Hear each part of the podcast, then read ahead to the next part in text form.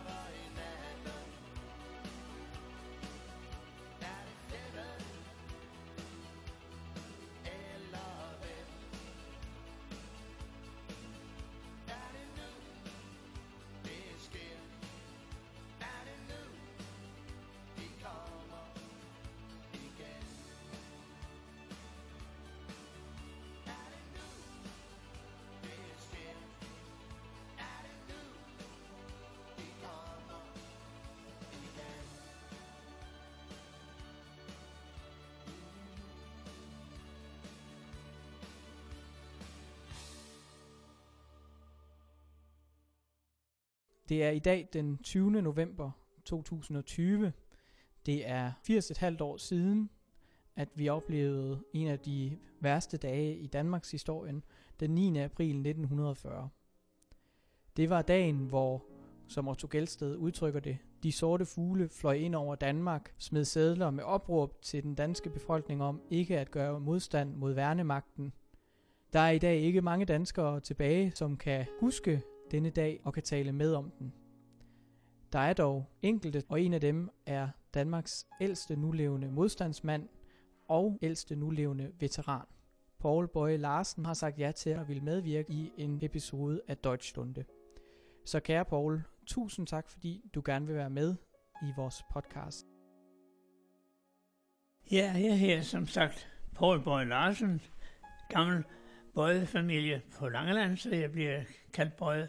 Og jeg har fødselsdag den 9. april, en dag jeg kan huske, og jeg er født på Langeland i et fattigt fodmosterhjem. Mit øh, navn er stavet forkert på min dåbsattest, fordi jeg blev hjemmedøbt, og det fik de en morgen tidligt med hestevognen. Der kom så første læreren i sovnen, for præsten han har nok været kuldskæret. Og så er nogle lærerinde som vidner, og så blev jeg døbt, og hvad skal barnet hedde? Og så kom jeg til at hedde Paul Bøje Larsen.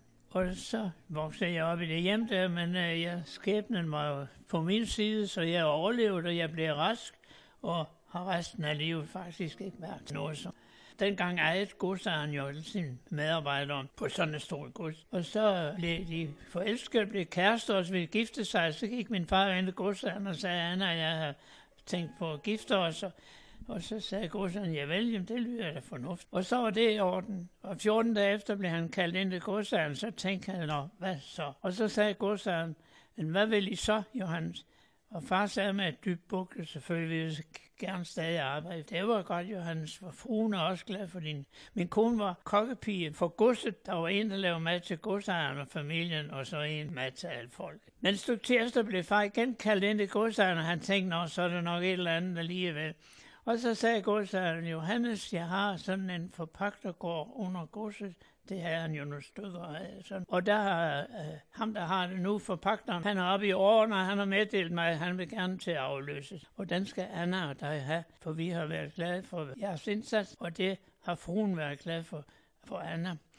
Fruen, sin kone i tredje person, der er stil over det. Ja, og så blev min far og mor gift og flyttede de ud. Det blev mit barndomshjem, og med køer og grise og kalve og høns og ender og alt sådan en rigtig bondegård en lykkelig barndom. Fire år efter fik jeg en lillebror, og vi er levet op på det der mindre landbrug. Og så var der jo en hel masse dyr og passe og sådan nogle ting. Og øh, far skulle en gang imellem i høsten, og sådan noget skulle han hjælpe til op på godset til stor.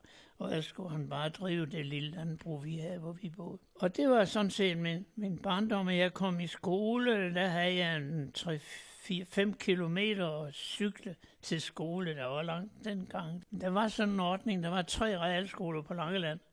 En i Tranekær, en i Rudkøbing, en i Humble. Og de var jo ejet det var privatskoler. Men der var den ordning, at når de skulle lave en ny første mellem, hvis der så kunne være 22 i sådan en første mellem, og der kun var 18 fra de øh, velhavende hjem, der ejede skolen, så kunne øh, læreren indstille en elev, som han mente ville kunne tage en realeksamen. Og der var jeg heldig og blev optaget på realskolen i Humple og kom derud, og de børn, der gik der, alle mine kammerater, de var fra velstående hjem, men der var ikke mobning, det kendte man ikke dengang.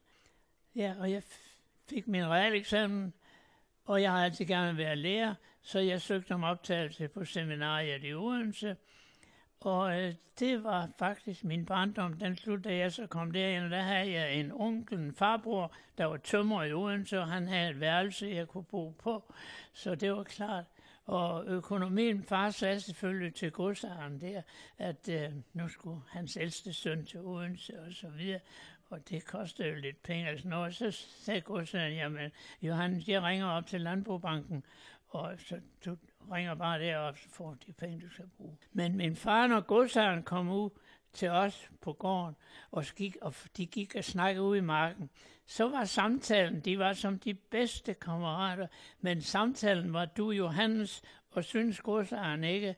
Jo, Johannes, men du må jo tænke på, jamen hvis nu godsejeren siger det, det var samtaleform. Man var født i en kreds, en arbejderkreds, og, og, og så var man jo normalt socialdemokrat og, og, og så var man, hvis man havde et lille landbrug, eller, eller sådan noget, og var lærer og præst og sådan noget, lille husmandsbrug, så var man radikal.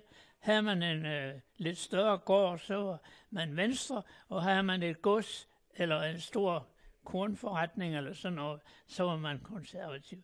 Og der var man født i sådan en kreds, og man respekterede hinanden, og man vidste, navnlig også unge mennesker, for at blive betragtet som søde unge mennesker, hvornår man var de, og du.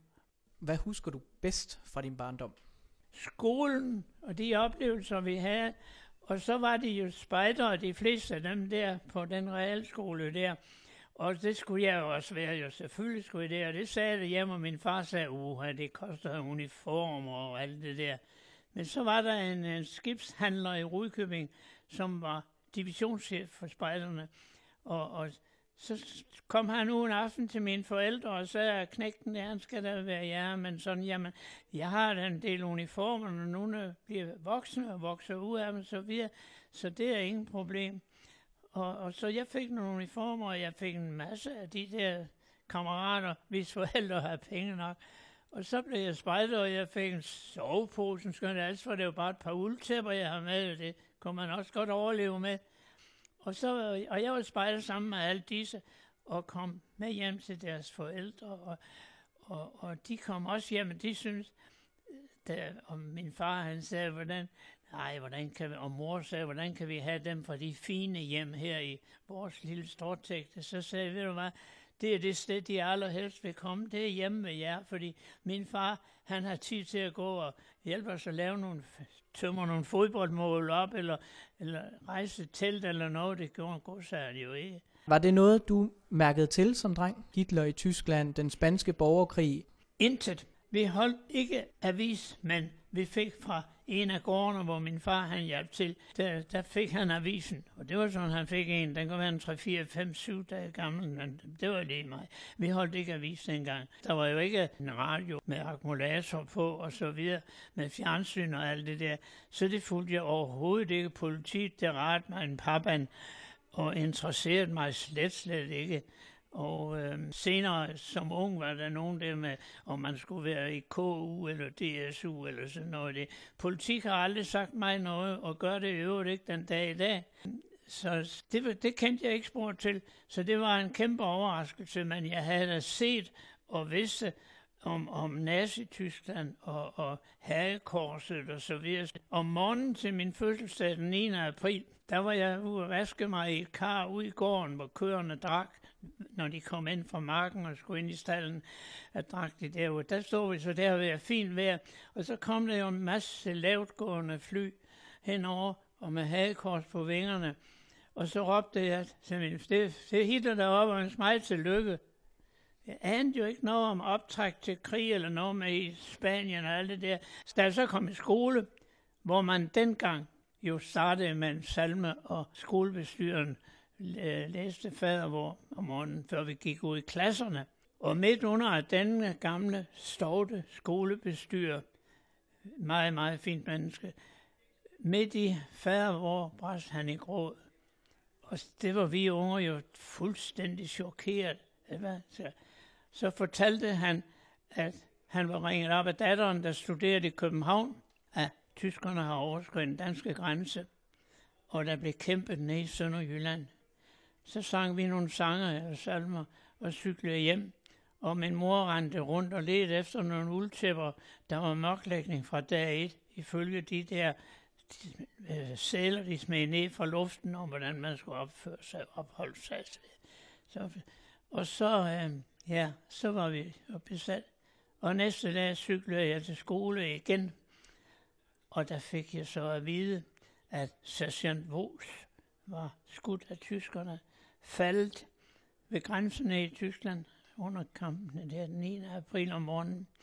Og sergeant Henrik Vos, det var min fodboldtræner i Humble Boldklub derude. Og øh, hvad er en fodboldtræner og en idrætsleder for en 13-årig dreng? Han er lidt af en held. Hvorfor har de skudt Henrik? Han har jo ikke gjort noget. Han har lært mig at spille fodbold. Det var morgen, jeg kom ind til lære at kende alt det, jeg igennem mit lange liv har set af krig og oprør og, og sådan noget skidt. Det var 9. april, da, da vores, hans søster gik en klasse over mig. Hun lever i øvrigt i Middelfart i dag som enke, lidt over ældre end mig endda. Ja, det er en god overgang. Og øh, så hørte jeg om krig, og vores soldater havde gjort det, de kunne, og blandt andet så var min fodboldtræner skudt. Og lige så jeg var 18 år, så meldte jeg mig på session, og så har jeg faktisk været i forsvaret i cirka 70 år. Hvordan blev hverdagen så for, for du og din familie fra den her dag, altså fra 10. april og så de næste fem år? Ændrede jeres liv sig meget på Langeland? Hvordan, hvordan var det at være på Langeland i forhold til måske resten af Danmark under besættelsen? Nej, det ændrede sig ikke særlig meget. Vi kom sammen med familierne. Der var ikke så meget stor selskabelighed dengang, men vi kom sammen til alle vores familiefester. Vi er en, en både min mor og far fra gamle etablerede familier. Og så har vi spejder, og vi var på lejr med spejderne, og det levede ganske normalt. Og der var ikke så mange tyskere på Langeland i øvrigt, men øh, nogen var der der. Og der var mørklægning jo, som sagt, og cykellygterne skulle, når vi cyklede om aftenen, så var de jo malet sorte glasse, sådan der bare var en stribe lys. Og, og at vi skulle overholde de ting, og vi skulle overholde udgangsforbud nogle gange, hvis der havde været nogle sabotage og sådan noget. Det var mere, da jeg kom til Odense. Det var ikke så meget på Langeland. Der måtte man ikke færdes ude efter kl. 20 om aftenen eller sådan noget. Hvis der havde været meget sabotage eller sådan noget, så, så for folk ikke skulle gå ud om natten. Så der måtte man ikke færdes offentligt. Jeg fik min realeksamen, så blev jeg optaget på Odense Seminarium. Det var jeg jo heldig med. Jeg blev optaget, jeg havde en pæn realeksamen. Og kom ind og på min onkel og tante i Odense.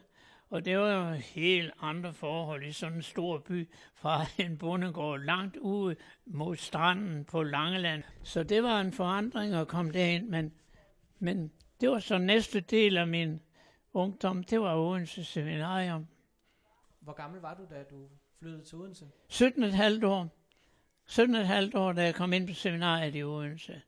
Et lille års tid, eller sådan noget, så var vi, blev vi kaldt op snak om vores matematiklærer. Der var en meget stor frihedskæmper. Det anede vi jo ikke noget om. Vi kendte jo ikke, hvad frihedskæmper var, be- modstandskamp. og det.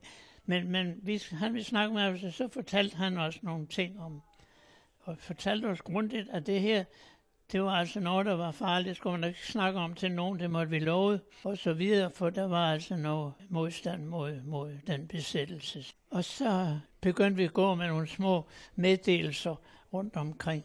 Og der blev vi så, vi fik så at vide, at, at der er noget, som ikke er helt rigtigt, så vi, vi kan ikke sådan offentligt sige, hvad det er, vi laver. Men vi har brug for nogen, der kan gå med nogle beskeder mellem hinanden, fordi de telefoner er sgu altid optaget, når vi skal bruge dem, sagde de. Og I, så I skal ikke snakke til nogen om, hvad det er, vi går og så videre. For, for I ved godt, der er nogle andre i landet i øjeblikket og sådan noget. Og det, det er noget, vi har fattet alvoren i. Og øh, ja, så, så, så Det er der, det er din underviser på seminaret, der faktisk får dig aktiv i modstandsbevægelsen. Det var faktisk seminariet, det var faktisk starten. Og, og hele grunden til det var jo, at jeg skudt min fodboldtræner, de der fandt til tyskere. Så kan jeg hjælpe noget med, med det der, så jeg forstod alvoren i det, og fik den også forklaret dygtigt af den der seminarielærer. Og vi blev kaldt op til rektor på seminariet, der sagde, jeg ved godt, hvad I unge mennesker laver. Vi var spejdere alle tre. Så jeg ved godt, hvad I unge mennesker laver, og det har jeg naturligvis respekt for. Men jeg håber, at, at jeres lærer har fortalt jer alvoren bag det. Og det vil jeg meget gerne indprinte jer, for det er farligt for jer selv og for vi andre og jeres familie. Så det snakker vi ikke så meget om. Hvis der har været meget, meget sabotage en nat i Odense, så var der jo altid de kommende nætter mange soldater på gaden og meget aktivitet fra tyskernes side. Og så sagde han, så hold nogle sygedage. Det blev en 3-4 dages sygedage eller væk. Ja, en periode var jeg ude på en gård ved en af mine klassekammeraters far og, og hjælpe lidt til der, Så var vi, vi var sådan bare væk. Så vi finder ud af det senere med, med til eksamen og sådan noget. Så, så vi var godt fatte af alvoren i det. Og det, og det er jo egentlig fantastisk, at de turde gøre det til sådan nogle 17-18-årige unge mennesker. Og øh, Var det, øh, var det simpelthen fordi, at din fodboldtræner, Henrik Vos, han blev skudt der den 9. april 1940. Er det det, der har gjort, at da du fik tilbuddet, så at sige, ja, at du sagde ja med det samme? øjeblikkeligt. For det var disse her grimme tyskere, de har skudt min fodboldtræner, det stod jo hovedet. Det har I selv, da I har været 13-14 år, der er der en eller anden en spejderleder, en idrætsleder, en eller anden, sådan, sådan, jeg vil være som ham. det er et forbillede. Det, ja, og det var det. Og det var, det var over til min lange militære karriere. Det var simpelthen, fordi det skulle ikke ske igen. Og der begyndte jeg så at forstå øh, politik og sådan nogle ting der af frihed. Det var altså ikke noget, der var en selv, noget, der var selvskreven. Det var noget, man skulle være reddet og kæmpe for. Og kunne jeg være med til det så. Han blev skudt i ryggen og blev lagt ind på et værksted, en cykel, en smed- og cykelværksted dernede. Dem har jeg besøgt øh, senere derefter, hvor han døde. og blev tilset af en tysk læge. Han var skudt i ryggen og i lungen. Og han var helt væk, for han holdt den smedekone i hånden og knudte hende i hånden og sagde, jeg vil ikke dø, mor, jeg vil ikke dø, mor. Og han var ikke klar over, det ikke var hans mor, men den smedekone, han har været helt væk. Og der døde han, vores.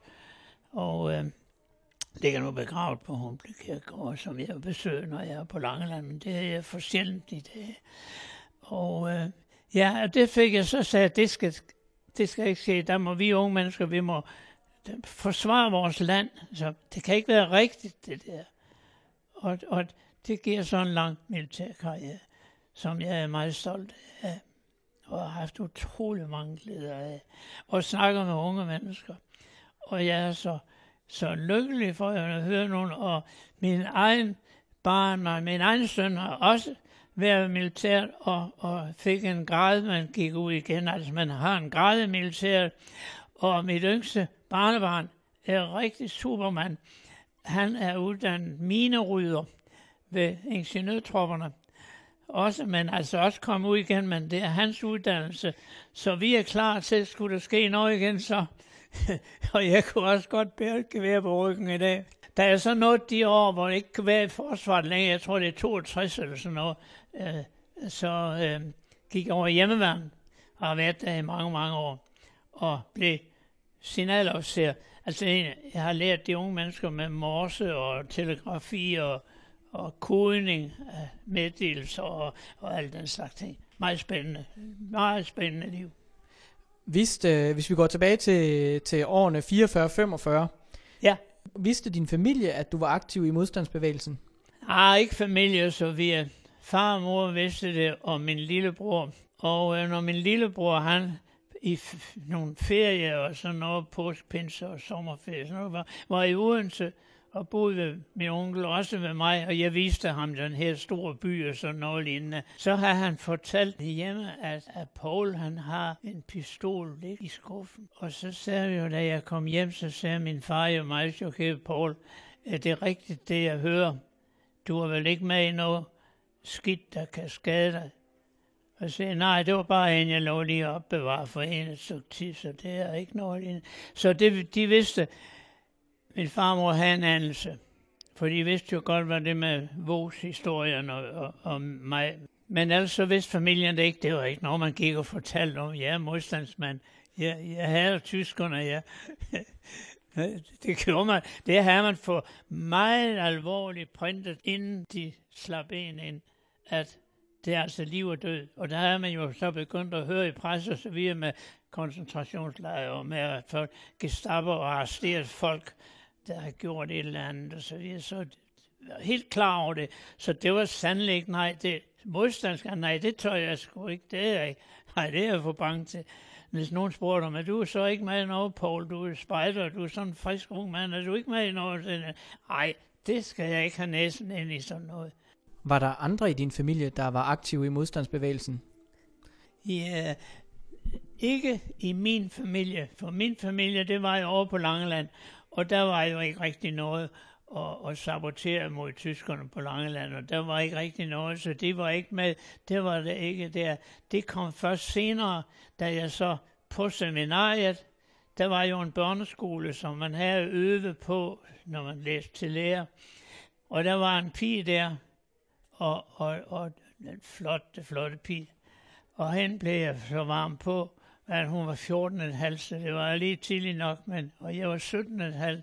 Og, og, men hun boede i nærheden og hendes forældre boede i nærheden med min onkel, hvor jeg boede. Så når vi sluttede på seminariet sammen klokslet om eftermiddagen, så fuldtes vi sådan helt naturligt, at vi skulle hjem nå. Og jeg fortalte, hvor jeg kommer du fra? Jeg kommer fra Langeland, og nå, ja, når jeg er her fra byen, og så videre. Og vi blev kærester, og vi blev forlovet, og vi fik først en sølvring. Det havde man dengang venskabsringe. Sådan en sølvring, hvor der var anden for glemme og hjerte. Og, så videre. og der fik vi, åh, oh, vi var stolte, da vi fik dem på. Og senere rigtig ringforlovet med en guldring.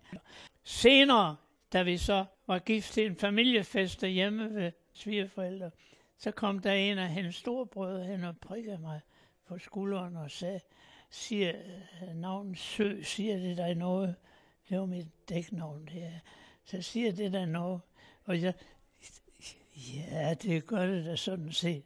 Så viste sig, det er sådan noget, der kan ske, men helt tilfældigt i sådan en stor by, det er, at så har jeg også været kurér og givet meldinger og så videre til min svoger.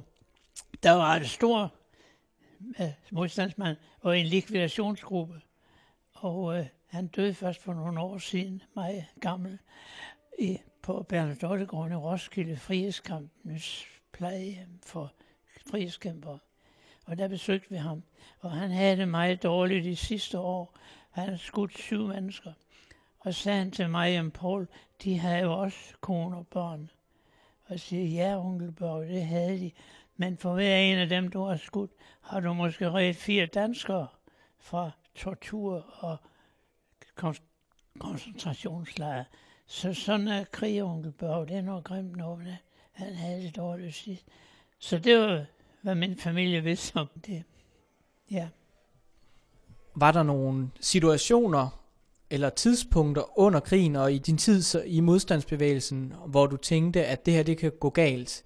Nej, ikke, ikke, ikke, ikke rigtig alvorligt egentlig, fordi det er jo lidt af det samme i dag også, hvor nogle unge gør noget, som, som vi gamle erfarne tænker, at det er altså ikke helt ufarligt, det han gør, det eller noget. Man tænker ikke så meget på far dengang, og man har jo ikke, i dag hvor man har hørt og set en bunker af film med tortur og fængslinger og alt det der, vi kendte jo ikke det der, vi kendte jo ikke noget, der hed Gestapo, og vi vidste jo ikke, at vi kunne blive fanget og blive tortureret, jo, vi vidste godt, at de, de, de arresterede nogen, det hørte man jo, men det var ikke sådan, vi var, vi, ja, vi var bange, vi kendte ikke det der med koncentrationslejr og gaskammer, det ord, det har vi først hørt efter krigen, og rykke negle af levende, det, det, det, det kom efter krigen. Så det var, vi var egentlig ikke sådan set bange, men vi vidste jo godt, at vi blev straffet på en eller anden måde, men det var mildere straf for små overtrædelser. Blandt andet, der var udgangsforbud. Hvis der havde været meget sabotage, så var der udgangsforbud alt efter årstiden, hvornår det blev mørkt og sådan noget. For eksempel fra kl. 20 om aftenen måtte man ikke færdes på gaden, uden at man havde været på politistationen og fået en passersæl.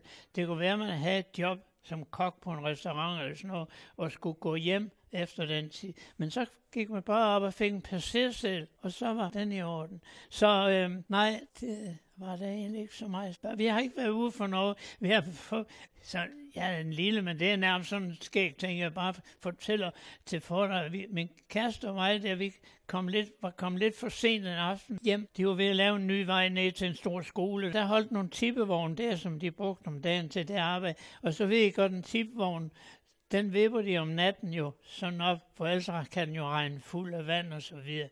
Og så hørte vi pludselig nogle tre sådan tyske soldater, der skulle ned på den skole der, og så videre. Så hoppede vi op, de tror heldigvis, at de var lukket ud mod stien, og så hoppede vi op i den her tipvogn og sagde der, og vi var jo bange for, at vi skulle rushe Nej, sådan en.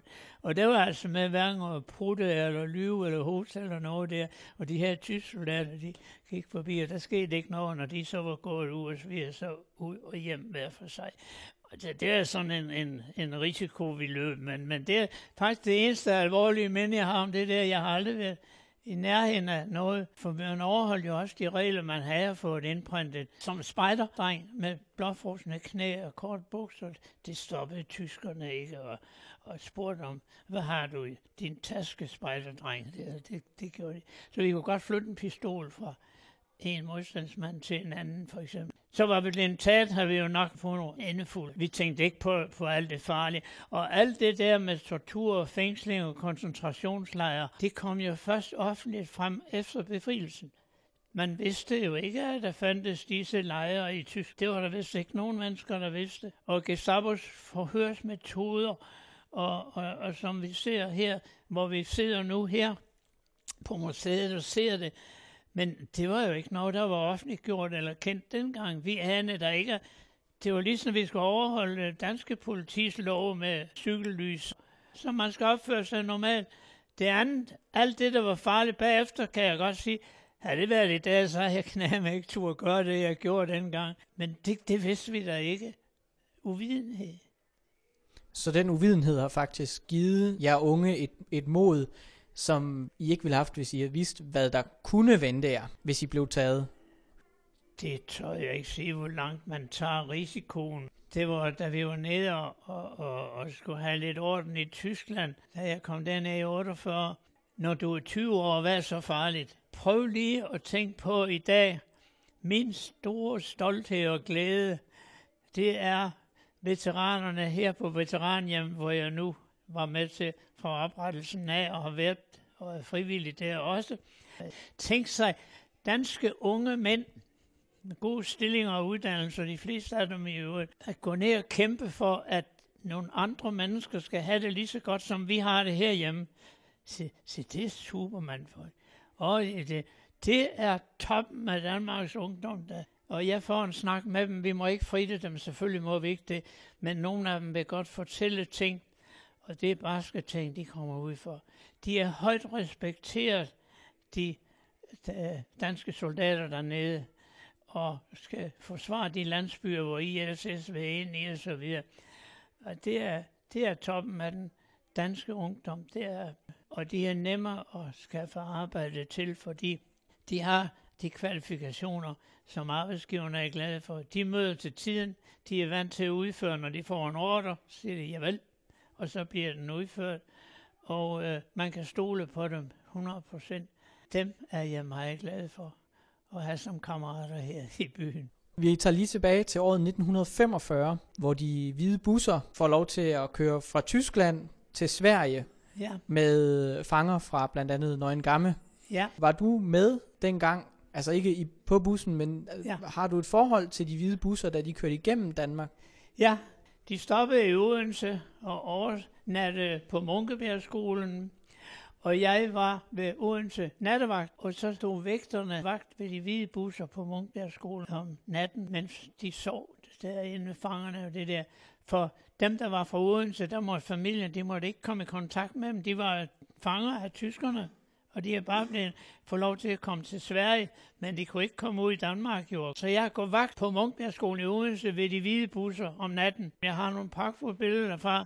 Hvordan lykkedes ja. det dig at blive vægter, uden at afsløre, at du så også var med i modstandsbevægelsen? Jeg var på et kontor øh, med kontorartikler og solgte kontorartikler. Der var ikke kuglepenne og sådan noget, det var blyanter og, og, og viskelæder og papir og nogle gamle skrivemaskiner, som der nogle gange går kniver for farvebånd til og så videre. Så det var øh, et tilfælde, at du kom til at stå vagt ved de hvide busser Ja, i Odense. det var fordi jeg var der, og de fortalte mig, når jeg snakkede lidt med chaufføren, men det var meget lidt tid, vi havde til. De gik jo lidt før og ned om morgenen, og, og, og øh, startede den op, og så var klar til at køre videre til Sverige. Hvad de havde oplevet. Der var jo nogle gange, hvor de engelske fly, de havde der bombet vores hvide busser dernede. Så kommer vi frem til maj 1945. ja, Der tænker jeg, i stedet for at spørge, hvor du var og hvad du lavede den 5. maj, så tænker jeg, om du vil fortælle lidt om dagene op til befrielsen og selve befrielsesdagen. Hvor var du, og, og hvad lavede du i de dage? Jeg har bare siddet hjemme og læst lektier der ved min, eller ved, måske med, der bare begyndte at komme mit svigerhjem der, og, og læse lektier og sådan noget. Og så hører vi jo radioen, at befrielsen og så videre, så videre. Og så stemte vi jo sammen og skulle gå en tur og se, hvad der skete i Odense. Og det gjorde vi. Frihedskæmperne var jo ude og arresterede alle dem, de havde adresser på af, af dem, der havde hjulpet tyskerne og stikkerne og alt, hvad de kunne finde af den slags ting, og køre dem til arresten. For det, som frihedskæmperne havde kæmpet for i fem år, det praktiserede vi den 5. maj. Så kom der kørende åbne lastbiler, og små sådan åbne varevogne der, med piger, fire-fem piger, stod op bag på sådan en lastvogn, hvor har fået overtøjet, bluser og noget fjernet, og så har de malet hagekors på babserne og så videre. Og der blev Hitlertøs og, og luder og, og alt muligt andet, når de kom fra bilen og ind i arresten der. Og det var, det var modbydeligt. Også mændene fik nogle hak og spark og tæsk og det der. Og det var lige nøjagtigt det, frihedsskaberne havde kæmpet imod. Det var den slags modbydeligheder der. Og pigernes forbrydelse var, altså hvis nogen pige går på danserestaurant om aftenen, de fungerede jo indtil der nu var forskellige lukketider i løbet af aftenen. Men ellers, hvis de gik der og var der og sagde, og der kom en pæn ung mand, som tyskerne soldater jo også var, og inklinerede, bukke, og de dansede. Det, det kan jeg jo ikke se er en stor krigsforbrydelse. Men øh, der var altså nogen, ah, der var så nogen, der, der gjorde mere, om så, hvor de havde været hjemme og sovet og så videre. Det aner jeg ikke, jeg ved ikke alt det der, men, men det er jo, det, det er jo ikke krigsforbrydelser. Det, men det var vores fjender. Det, Tyskland havde besat Danmark. Og så de piger, så skulle altså ikke gå og danse med tyske soldater og det der. Og, og der var altså nogen, der... Men selvfølgelig var der nogen af dem, de modstandsfolk, der arresterede dem, der har, der har lidt og har mistet kammerater og så videre ved det. Så det er modbydeligheden i krig, af ondskaben er, og hvor kan man grænse med at sige, den tysk soldat, der bliver sendt herop og besæt os, han er beordret herop til, han siger ikke, nu vil jeg op og besætte Danmark og, og arrestere dem, hvis de ikke kan lide Hitler. Han er tvunget herop. Jeg har selv været inde i systemet. Jeg sagde bare, jeg vel, og gjorde det, der blev sagt til mig. Og den unge pige, der går til bal og bliver inklineret, og han siger, må jeg ikke give en, en drink? Så tog de et glas, en drink og så videre. Den pige var ikke nazist, og hun anede ikke, hvad nazisme var, og hun vidste måske knap, hvem Hitler var. Men den måde, at vi foretog arrestationerne på den 5. maj og kommende der, var meget ubehagelig at, at opleve, for den slags opførsel mod hinanden for mennesker, som nu skulle være slut med fredslutten, der skulle den være slut. Det var den ikke. Der kom et modbydeligt oprør, hvor man også nogle bønder, der har solgt æg og, og, og ender til Sankt Hans øh, morgens, morgens aften. Ja, så, og, og, altså, og sælge, der kommer en pæn tysk soldat ind og vil købe en pose æbler, der står i, uden for gården til salg. Øh, kron per pose. Så, så kommer en tysk soldat, så laver man jo ikke en verdensopinion, for han må ikke købe den, og de piger må ikke danse med dem. Og den sidder faktisk i mit baghoved den der 5. maj. Og jeg synes, at vi for en god ordens skyld, og også for lytternes skyld, lige skal høre øh, frihedsbudskabet. I dette øjeblik meddeles det, at Montgomery har oplyst, at de tyske tropper i Holland, Nordvesttyskland og i Danmark har overgivet sig. Her London, vi gentager. Montgomery har i dette øjeblik meddelt, at de tyske tropper i Holland, Nordvesttyskland og Danmark har overgivet sig. De allieredes øverste hovedkvarter meddeler. Alle de tyske styrker i Nordvesttyskland, Holland og Danmark har overgivet sig til feltmarskal Montgomery. Overgivelsen bliver effektiv kl. 8 engelsk sommertid i morgen. Kl. 8 engelsk sommertid, altså det samme som dansk tid. Overgivelsen dækker også Helgoland og de frisiske øer, men som sagt før ikke Norge. Den første dag i frihed, der behandlede man mennesker sådan. Man kunne godt have hentet dem, der måske ikke lukkede politibiler nok til at hente alle dem, der skulle hentes, men sådan på en åben lastbil. Og jeg kan altså ikke se, at, at for, fordi man, at man så maler hagekors på, på babserne af en sød ung dame, og, og, og kører hen igennem byen på en åben lastbil, at folk kan se det der. Og, men, men, men, men jeg har heller ikke været i den farlige situation, som de rigtige frihedskæmpere var i, sabotører, og de har måske mistet ved nogle af deres kammerater, som Gestapo har været onde ved at taget, Og man kan blive meget ondskabsfulde og, og modbydelige mod hinanden.